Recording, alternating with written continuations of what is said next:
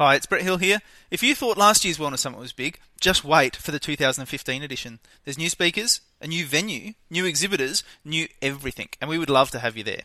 Our selection of 2 for 1 tickets sold out in less than 48 hours last year, so if you want to join 600 like minded health and wellness enthusiasts, as well as your favourite Wellness Couch podcasters, then make sure you go to www.thewellnesscouch.com and register for the early bird list.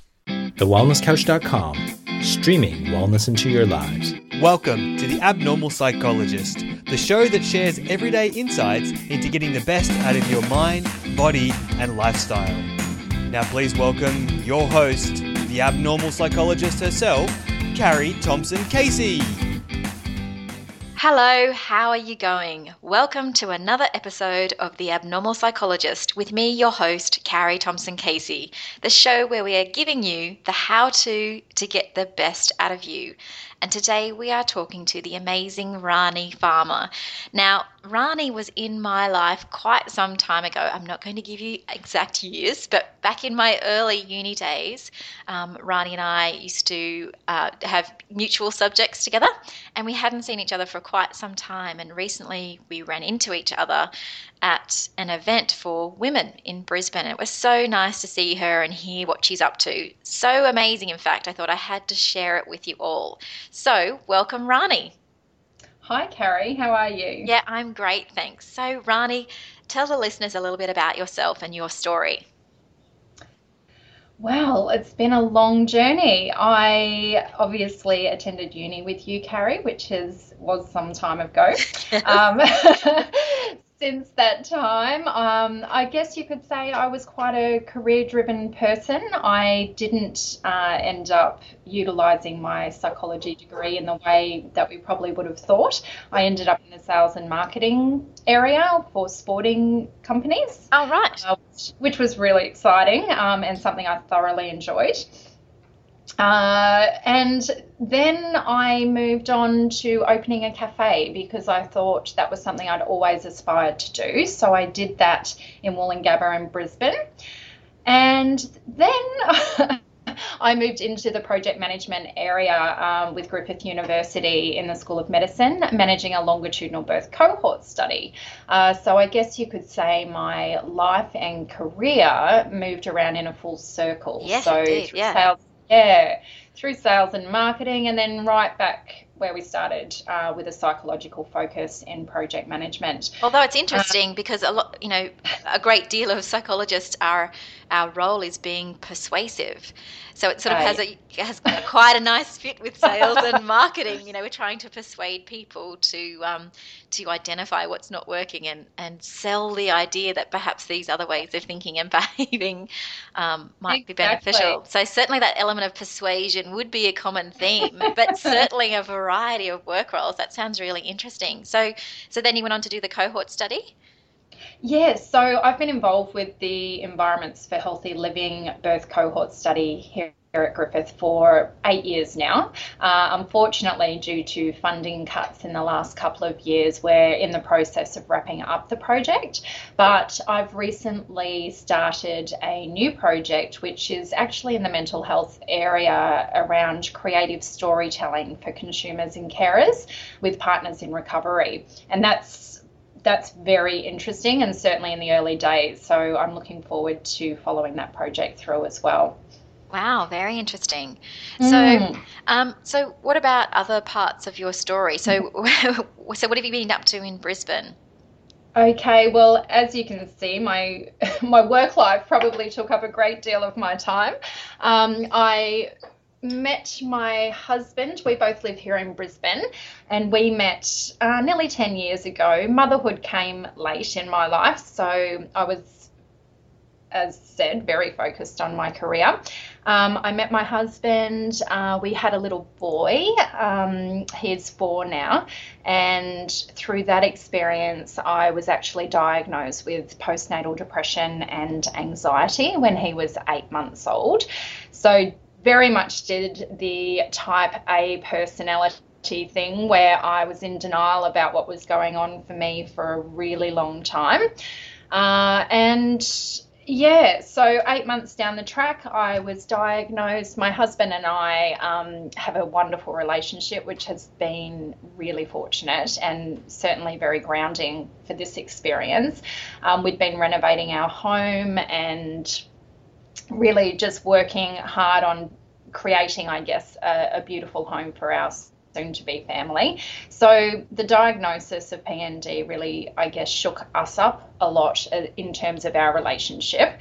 But at the same time, once the diagnosis was made, it also allowed us a platform, I guess, to work from and work through it together. So it, it in some ways was not a wonderful experience. In a lot of ways, it wasn't wonderful, but in many ways, um, it actually has strengthened our relationship quite a lot. So that's so, been really good. That's it's good that you had that support. But can you tell me a little bit about what was going on for you? Um, what was your experience of postnatal depression? What was happening that was different to your usual way of functioning? Okay, it's it's really it's funny hindsight gives you a, a wonderful opportunity yeah. to really to really see what was happening at the time and for me i guess coming from a very professional area of work um, i was 36 when i had uh, callan and I guess I was used to having everything in my life um, manageable and within my control. Um, my birth experience with Callan was very much out of my control. It was an exceptionally long labour, it was a traumatic labour. Um, and whilst I delivered him what they call naturally, I didn't really feel like there was anything natural about it. Um, and it probably shook me up a lot more than I realised at the time, um, to the point of you know, psychologists that I've seen since mentioning that perhaps there was an element of post traumatic stress um, happening around the birth trauma and just the general treatment I received from the midwives at the time. Okay. So, yeah, that was pretty horrible. Oh, no. Mm, so that probably was a bit of a catalyst. I think if any one thing happened just on its own, I think perhaps I could have dealt with it. But there was a number of things in that first six months of Callan's life that really shook us up. He he developed severe eczema at three months old. Um, and for a control freak, you can imagine how difficult that was when I didn't know what the answer was or what was causing it. And when your babe's got weeping cheeks and weeping sores, and you know, you just don't know how to fix him. Mm. Um, it was really traumatic. I ended up weaning him um, early at the advice of um, pediatricians, and it was actually a very good decision um, for my own mental health. But also, it turned out that he had a severe dairy and egg allergy um, to the point of anaphylaxis. So even through my breast milk, that the dairy allergy was what was causing his eczema. So within a month of being on a soy-based formula, he actually improved out of sight, and his eczema has been manageable ever since. So that was around seven months. We um, I guess, found an answer to those allergies um, for him. But I think by that time, certainly mentally for me, the damage had already been done. Um, and I developed recurrent mastitis in weaning him off so quickly. And it was just sort of one thing after another. And I definitely felt like my grasp of reality, those feelings of completely failing as a mother, um, and not being able to to give him what he needed. Where you know, obviously, in I was doing a good job, but yeah. in my mind, I I was struggling. You were looking much. you were looking through that lens of you know, perhaps not for want of a better word, that perfectionism feeling as yes. uh, from that type A perspective that you know what Definitely. I've mastered all these things. Why can't I master this thing that's meant to be so natural? Um, why why is it so hard? Yeah, and I mean, you know, you look around us every day at the, the media perception of motherhood and how mums talk about their experiences. And I think we're getting so much better at, at being a little more honest around the hardships that come hand in hand with parenthood. Yes. But but I think too, we don't talk about the really hard stuff. And when you're dissolving into tears every five seconds, you're too afraid to leave the house in case, you know, the anxiety gets too much and the cracks begin to show. And being the perfectionist, you know, not wanting anyone to realize that you're not coping, um, it was exhausting. Absolutely. Absolutely. Yes, it sounds it. And yeah. was there was there any element there? I mean, not just the type A stuff about feeling needing to be in control and mm. that about being a psychologist or feeling that you know you're in human services at the very least that perhaps you know and i think this is what people misunderstand about health professionals is mm. that in some ways we lack insight in the worst yep. possible way um, absolutely because other people think that we should know better but it's people don't understand often that that, that understanding is often directed out it's in it's in yeah. observation of others it's in conversation with others it's not necessarily right. a self-reflective process where you would run yourself through an initial assessment in your own mind because even if well, we did we like actually yeah and that's actually very true carrie because um, what ultimately happened for me was that i worked in an industry in hospital birth suites with midwives um, our questionnaires for the project centered around maternal mental health. And of course, it took me eight months to be diagnosed um, because I was. I was in complete denial about what was going on for me. I, I know this stuff, I have the knowledge around this stuff, and I, sh- I should, of course, I would know if I had postnatal depression.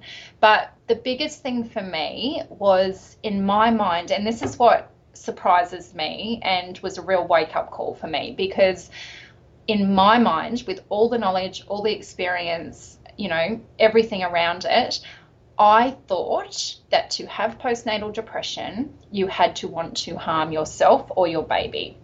And because I didn't tick that box in the list of symptoms, I I didn't have it in my mind. So that was such a wake up call for me and a total realization that you don't have to tick all the boxes. Postnatal depression isn't about wanting necessarily to harm your baby, because in my experience, you know, there are women that, that do have those intrusive thoughts, but in my experience, my baby was the reason I woke up every morning. He was the only reason I would get up and face the day and get through the day. But everything else in my life fell apart. Wow. So, you know, it was it was just amazing to me that you know, I just had it so wrong. And again, like you said, despite being surrounded by so much hmm. information, mm. and I think that's really important for women to understand as well. Definitely. That you know, it's it's not about being a failure, you know, because even you, surrounded by, uh, you know, that project. I mean, it's such an irony, really, isn't it? That, you know, totally.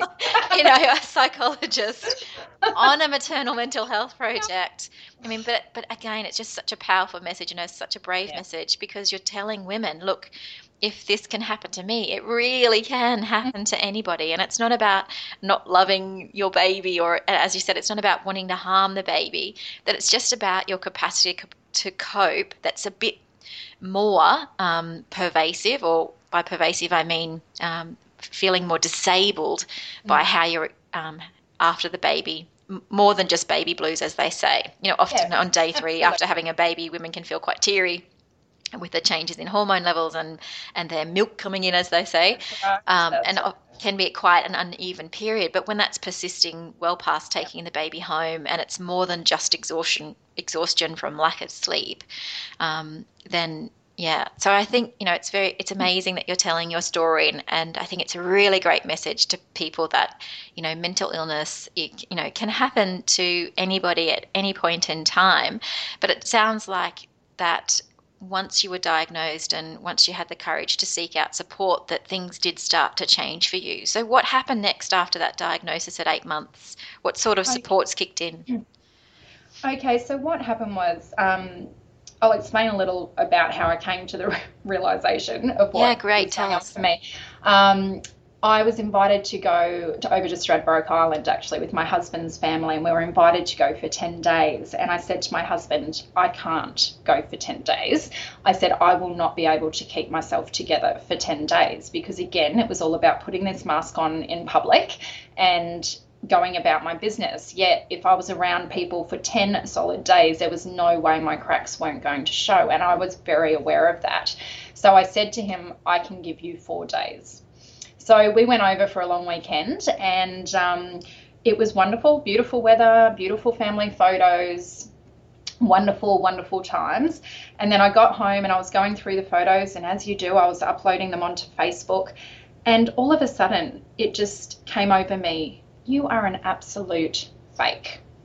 And it was this overwhelming feeling of complete just the disassociation between how I was feeling inside, the crumbling and the falling apart and just completely broken, and this smiling, happy mum with her family on holidays on Stradbroke Island. And I'm I just dissolved into tears, completely hysterical, collapsed on the floor. My husband couldn't console me, and I just said, I need help this is not me. This is not who I am.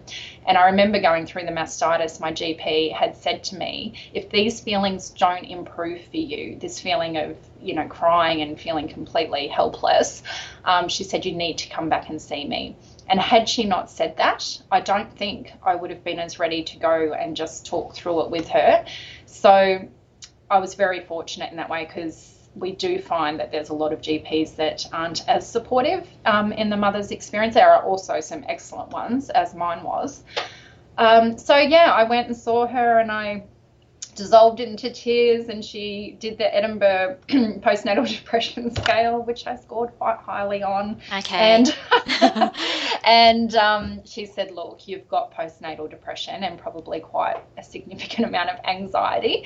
Um, you know, I think the best combination of treatment for you would be um, to go and see a psychologist, to have some therapy based um, intervention, but also some medical based interventions. So I was prescribed antidepressants, um, which I had always been quite uh, against in life, I guess, because I'd only ever really dealt with one bad thing at a time.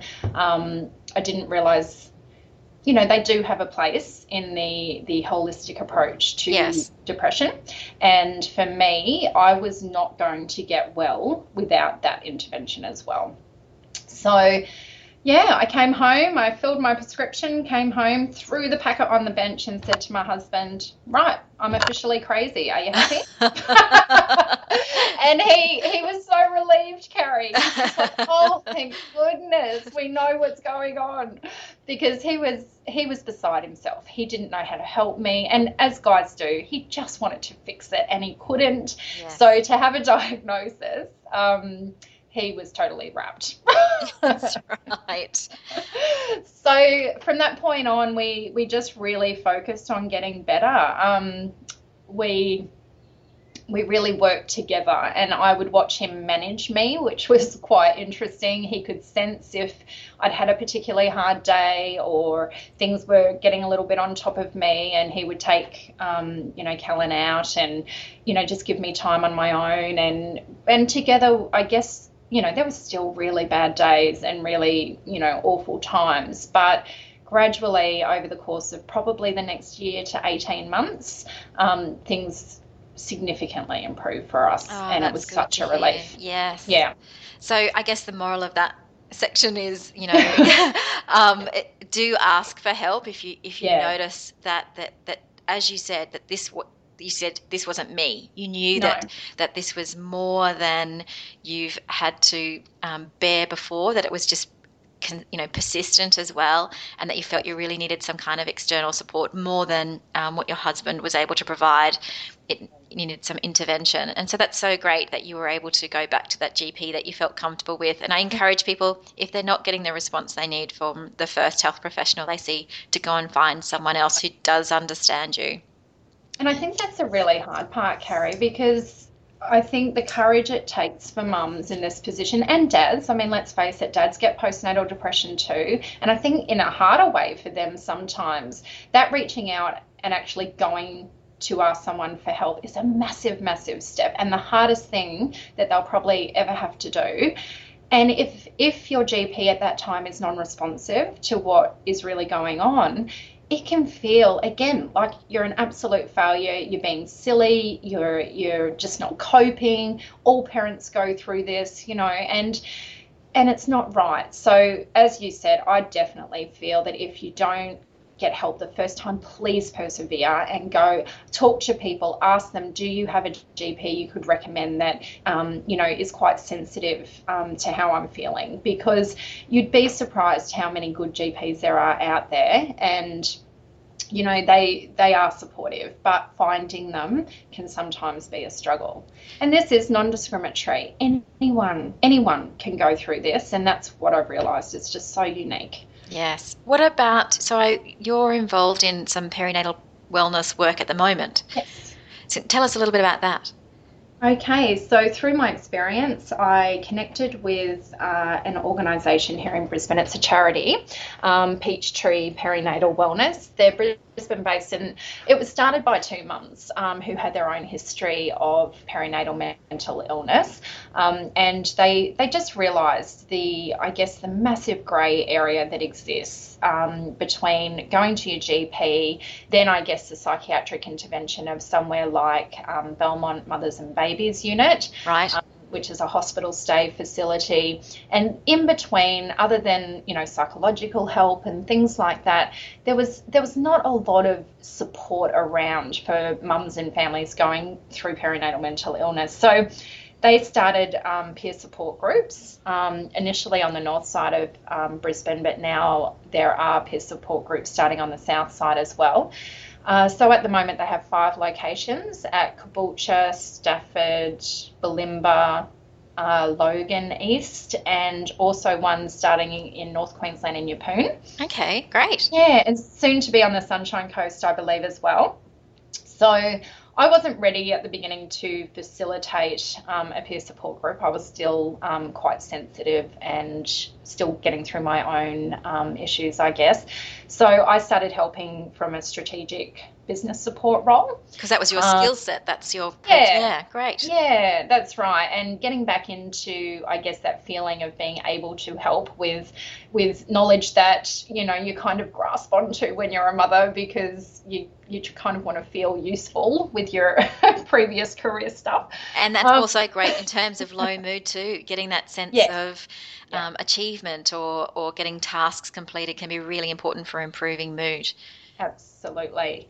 Um, yeah, so I started um, providing business support and help, and you know, with documentation and, and structure and all of those things. And then eventually, um, I helped start the Bulimba group um, as a co facilitator with another lady. And um, then we hit a bit of a snag in the road in that I fell pregnant again. Okay, right. so was everyone sort of like, okay, let's go into this with a, a plan? well, we we had actually decided um, pretty pretty definitely in the November that we would not have any more children. Dane had wanted children, and I had wanted more children. Um, and I was sort of like, well, no, I don't really want to put our family through that again. I was, I was unsure as to how I'd respond. So when we fell pregnant, it was a real shock, and it was something. I guess it probably took me four to six months of the pregnancy to really come to terms with the fact that we were having another baby and that I, I would be going through this again. But you know what? The the support the second time around, I guess, from those closest to me, um, my obstetrician, my GP, uh, my husband, everyone was was so great. Um, and you know, again, there's a lot of pressure around mums um, in society about taking medication through pregnancy, taking medication whilst breastfeeding. And it was advised to me both by my GP and my obstetrician to continue my antidepressants. It was one that was safe to take. Um, on the dose that I was on um, throughout my pregnancy and also whilst breastfeeding. So I was actually able to manage the second pregnancy really well, and it was an experience that um, kind of turned my previous experience around. So, you know, I guess the cliche is things happen for a reason. And um, I do believe that um, our little girl, Holly, um, she she definitely has rounded our family out beautifully from that point of view. Oh, lovely. That's Yeah. great. So, tell me, Rani, what have you learned about uh, other people through this experience? Wow, a lot. yes. Um, I guess, look, I, I will be honest, Carrie, and say I was the person who, you know, with allergies, there was a really lovely lady here at work whose son had allergies, and I was the mum that was like, oh, come on. Uh, not the mum, the woman who would be like, come on, you know, how, how hard can it possibly be? You know, Yeah. why do you have to use different knives and different bowls and, you know, all this sort of thing? And I guess I was judgmental just from a lack lack of that personal experience and understanding. And I think my experience has definitely shown me with regard to allergies and anaphylaxis, but also with regard to mental illness, that you know there's no place for judgment in this space. There absolutely is no place for it. And I think my levels, you know, my tolerance, my my non-judgment of people now, just the understanding that everybody's story is so individual and so unique and just being able to provide an ear for them to talk and be heard is just so valuable. Definitely. Yeah, and through the Peachtree peer support groups as well, like the courage and bravery I've seen some of those mums gain just because they are in an environment that's safe, non judgment, comfortable, secure, and they can just share and just be totally honest about what's going on in their experience. They can talk to other mothers that have been through it, and it's totally inspirational, I have to say. It's Yes. Yeah. really awesome. Yeah, it's great Yeah. to see people cope the way that they do. Yeah. So, um, and also, I guess the other biggest thing is just that whole thinking around what constitutes a good pregnancy and and you know a good mother um, is not necessarily what people think and i'm definitely as peachtree is of the opinion that um, you know a well mother is a well baby. And if that means taking medication throughout pregnancy if that means not breastfeeding because the levels of anxiety around breastfeeding and you know the the feelings of failure and the impact psychologically that that is having on the mum if that means that she's going to be a better mum for not breastfeeding then sometimes we need to we need to hear that and we need to not judge that. And we need to say you know what? That's okay and we support you And I think I, I agree with you there. Again, before having um, my own children, thinking about, you know, why wouldn't anyone breastfeed? And, and I had a Yeah. friend had a baby going, why wouldn't you breastfeed? I mean, that's just crazy, you know, go natural, man. And then, you know, but, you know, again, working with women with postnatal depression and, and understanding that as, as much as a, I guess, it's a gift to be able to breastfeed your child, it's also Yeah. a very physically draining process. And and for some women if it doesn't go well very psychologically draining. And i absolutely agree with you that in some cases although yes breastfeeding would be great and that might be very easy for some Yeah. that for some women it's actually becomes not harmful but it's becomes it contributes to that overall sense of being really overwhelmed and completely depleted so i absolutely agree that although ideally people don't necessarily want to be taking medication during pregnancy or breastfeeding or not breastfeeding, that there most definitely can be a place for those um, in, tr- in the treatment for some women with postnatal depression. Well, you know, Carrie, like, I guess I always bring it back to, you know, if you had a broken arm, someone's not going to tell you to not put it in plaster because you're pregnant. And if a medication's safe to take, it's almost the same type of analogy. It's like, well, you know what, you know, to take medication and to be well and to be healing and being able to manage what what's going on in your life, you know, the the benefits far outweigh, you know, the disadvantage. Um, you know, so yeah, I I agree. It, it it's a very controversial topic, but it's something that I I definitely uh, I listen a lot more and I hear a lot more and I'm a lot less judgmental Yes. around choices. Absolutely. Yeah. So, what about yourself? What have you learned about yourself through your experiences?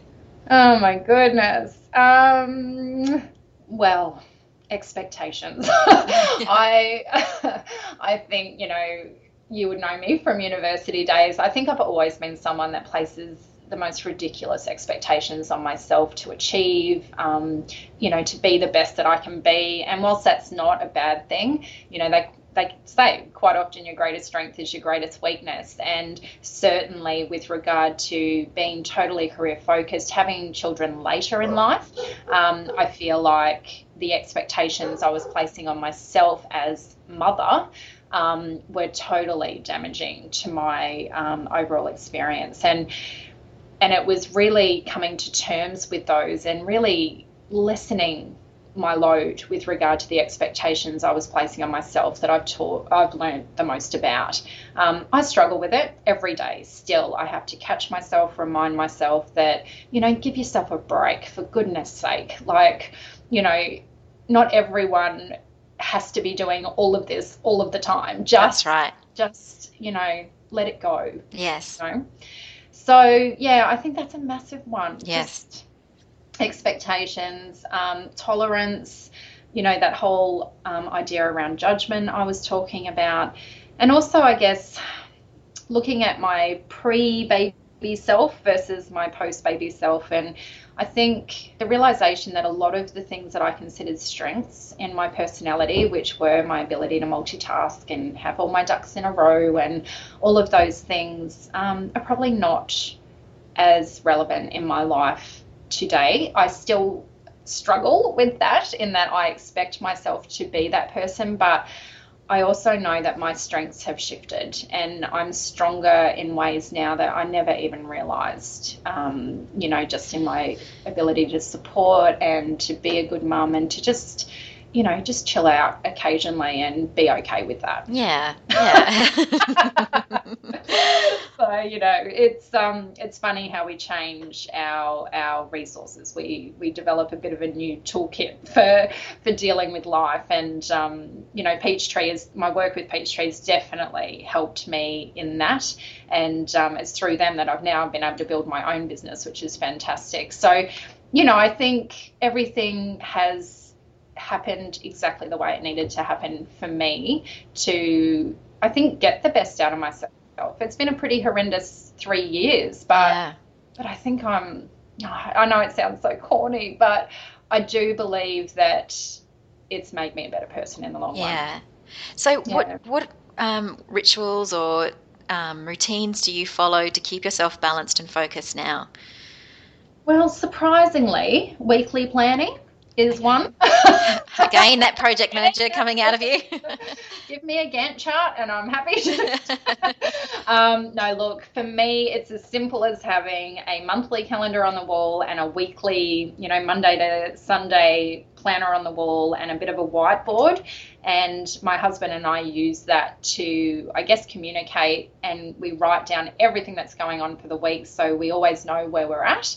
Um, so things like our normal routine activities when the kids are going to daycare, um, you know, doctor's appointments, swimming lessons, all of those things.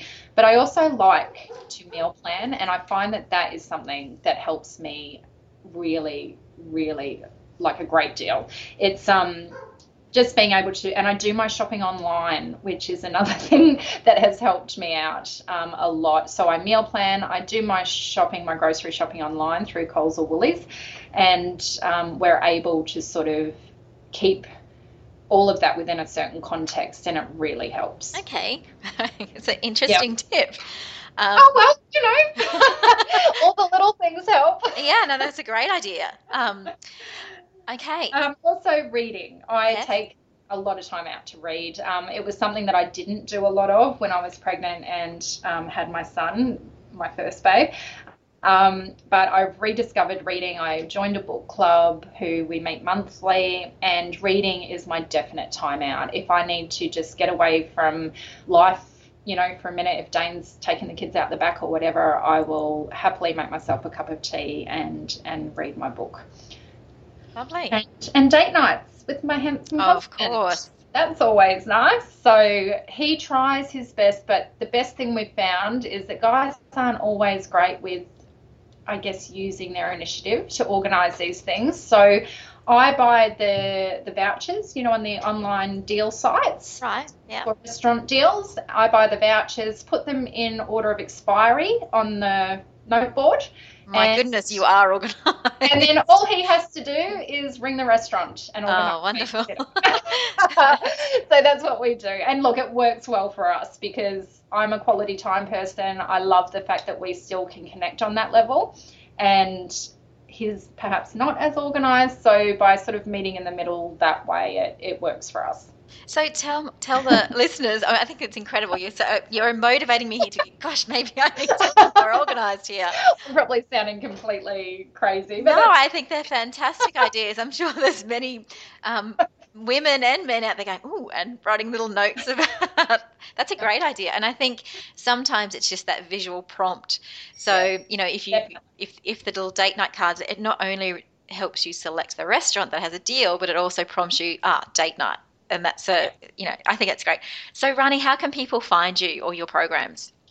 Okay, so Peachtree Perinatal Wellness. So, if I guess any of your listeners are, are families that are experiencing um, antenatal or postnatal depression, anxiety, um, psychosis, or or just feel like they've got a history of mental illness and they're not sure if they're pregnant, um, Peachtree is has its website um, at www.peachtree org.au um, and they're also on Facebook so you can look them up on Facebook um, through Peachtree I've actually gained registration as a Circle of Security parent educator Okay. um, so that's an attachment um, intervention for parenting and so I've just developed my own business around that called Hands Holding Hands uh, which is a parent education uh, website and workshops. Uh, so we're planning, well, I have just recently started that, and we've got workshops sort of running throughout the rest of the year. And in conjunction with Peachtree, we're actually offering a series of pep talks, we call them. So it's preparing emotionally for the perinatal period. So PEP with a double P. Very good. Um, and it's two antenatal workshops and two postnatal workshops, and it's really based around the emotional realities and how to prepare for those, and I guess. Um, you know, strategies for communication with your partner, role changes, um, you know, attachment, all of those things, and Yeah. helping through that process. That's so not great. Focusing on the physical element of pregnancy and birth, but also the emotional wellness side of it as well. Well, That sounds amazing. I think people should definitely get in touch with you to to get the if they need that support or they want to, that education to be part of programs they're running. That's amazing. So hand, oh, sorry, Hands Holding Hands is on Facebook as well, and there is a Hands Holding Hands website um, at handsholdinghands.com.au. So yeah, all of those things um, are readily able to be found. Wonderful. And I might just give out the Beyond Blue number as well, just Yes, if anyone's sure. feeling they wanted to talk to someone um, about what they're experiencing at the moment. And that number Sure. is 1300 22 4636 if you felt that you needed to chat to someone. Well, it's been great catching up with you today, Rani, and hearing all the Thanks. amazing projects that you're involved in. Um, it's really great. I'm sure someone, uh, some of the listeners may find that um, that they can share similar experiences either in their past, but certainly if you're experiencing some difficulty at the moment, that perhaps give Peachtree a call, um, and or Yeah. and they might even be able to. If you, they're not in your area, I'm sure they can direct you to some resources. Definitely. So great. So thank you for being here. Um, so everybody, thank you for sharing your time with us today. Don't forget to support the show by telling your friends, or you can go to our Facebook page, Carrie Thomson Casey, that's Thomson without a P, and like us there and give us your feedback. You can also subscribe to the show in iTunes. And don't forget in iTunes to give us a five star rating if you like the show and tell all your friends about it. You can also support us by going to the website carriethomsoncasey.com. Thank you for joining me and see you in the next episode of The Abnormal Psychologist, where we share real people stories and give you real ideas so that you can realize your potential. Take care. This has been a production of TheWellnessCouch.com. Check us out on Facebook and join in the conversation on Facebook.com forward slash The Wellness Couch. Subscribe to each show on iTunes and check us out on Twitter. The Wellness Couch, streaming wellness into your lives. Whilst the Wellness Couch presenter endeavor to provide accurate and helpful information to their listeners, these podcasts cannot take into account individual circumstances and are not intended to be a substitute for health and medical advice from a qualified health professional. You should always seek the advice of a qualified health professional before acting on any of the information provided by any of the